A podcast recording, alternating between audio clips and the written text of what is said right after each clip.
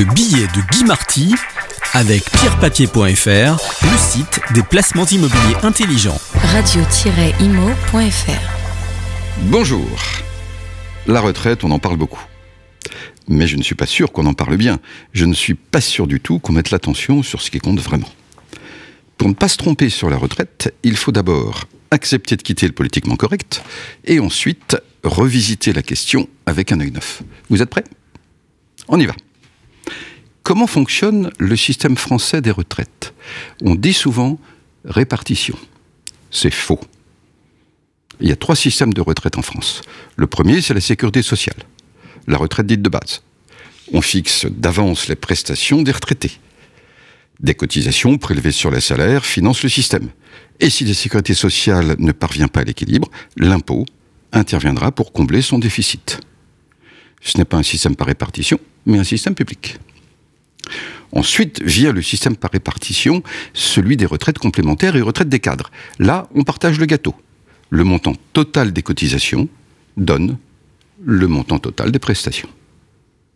Enfin, viennent ce qu'on appelle les régimes spéciaux. Principalement la fonction publique, les grandes entreprises de services publics, les collectivités locales. Les pensions de retraite sont fixées à partir de la carrière effectuée et elles sont garanties. S'il n'y a pas assez d'argent, c'est encore l'impôt qui financera. Et comme il y a beaucoup de monde dans ces régimes, l'État est lourdement engagé et les perspectives sont terribles. Cela nous donne un premier éclairage. Pourquoi les gouvernements successifs veulent absolument réformer les retraites? Ah, les faux débats. En réalité, l'État français s'est fait déborder de deux façons. Par le régime de la sécurité sociale, l'allongement de la vie, une très bonne nouvelle en soi, alourdit l'engagement d'apporter des retraites décentes et par les régimes spéciaux. Personne n'avait anticipé, au moment où on les a mis en place, au moment de la guerre, il y a plus de 70 ans, qu'il y aurait une telle croissance du personnel dans la fonction publique ou les grandes entreprises nationales. Mais la répartition dans tout cela, les fameux régimes complémentaires ou des cadres, certains prétendent qu'il aurait mieux valu construire des systèmes par capitalisation. Ceux-là n'ont pas de mémoire. Savez-vous pourquoi la France a choisi la répartition pour les salariés et les cadres? Tout simplement parce qu'en France, nous avions, avant la Seconde Guerre mondiale, des régimes de retraite par capitalisation. Ils fonctionnaient bien. Puis pendant la guerre, le gouvernement de Vichy, pour de bonnes ou de mauvaises raisons, a tout pris. Fini, plus rien. Alors après la guerre, syndicats et patronats ont cherché ensemble un système dans lequel personne, pas même l'État, ne pourrait prendre dans la caisse. Un seul moyen, que l'argent aille directement, instantanément, sans s'arrêter nulle part, de la poche du cotisant à celle du retraité. Et voilà la répartition, un système robuste, formidable en fait, s'il avait été le régime principal, en plus de la pension de base de la sécurité sociale. Donc évitons les faux débats.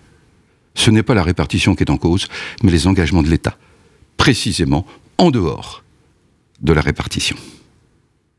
Alors, imaginons qu'après une réforme ou une autre, on ait résolu les aspects de justice entre des régimes trop disparates. Le financement des retraites soulèvera encore une question importante. Combien une économie moderne peut-elle consacrer à ses retraites? Après tout, peu importe le système exact. Pour le régime de base, il faut les cotisations de ceux qui travaillent. Pour les régimes complémentaires et des cadres, ce sont encore ceux qui travaillent qui vont les payer. De même pour les régimes spéciaux. Et s'il y avait un système par capitalisation comme dans d'autres pays Eh bien, les pensions viendraient de loyers d'immeubles ou de dividendes d'actions ou de revenus d'obligations. Mais d'où viennent les loyers, les dividendes, les revenus? De l'activité, donc du travail donc toujours des mêmes.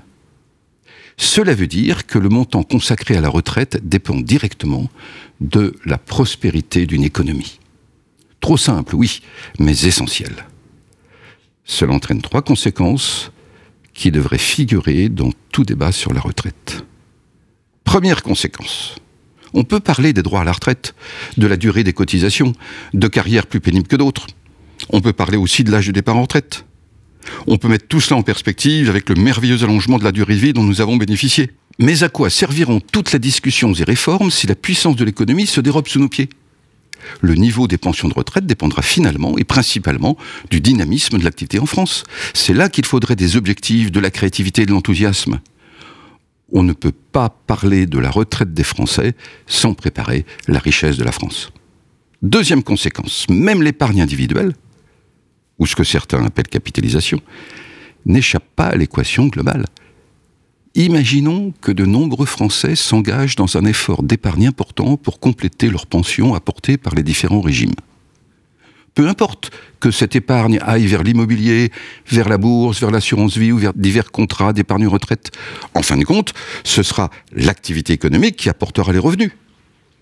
Seule une bonne santé économique pourra financer et les pensions des régimes classiques et les revenus de l'épargne n'importe où, n'importe où, pourvu que ce soit hors du monde, écrivait Baudelaire dans ses petits poèmes en prose. Eh bien, le financement de la retraite, quel que soit l'équilibre entre régimes obligatoires et épargne individuelle, ne peut aller nulle part hors de l'économie. Mais il y a une troisième conséquence. Les retraités de demain, ce sont les adultes de demain qui les porteront, donc les jeunes d'aujourd'hui. Et que faisons-nous pour eux? Les vraies réformes qui amélioreront les retraites, ce seront les réformes de l'éducation, de nos systèmes d'enseignement, de ce que nous inventerons pour permettre aux jeunes d'entrer dans des vies actives, épanouissantes et réussies. C'est leur avenir que nous devons préparer. Le cœur du débat sur les retraites, ce sont les perspectives des nouvelles générations. Je vous souhaite une très bonne journée. Le billet de Guy Marty avec pierrepapier.fr, le site des placements immobiliers intelligents. Radio-imo.fr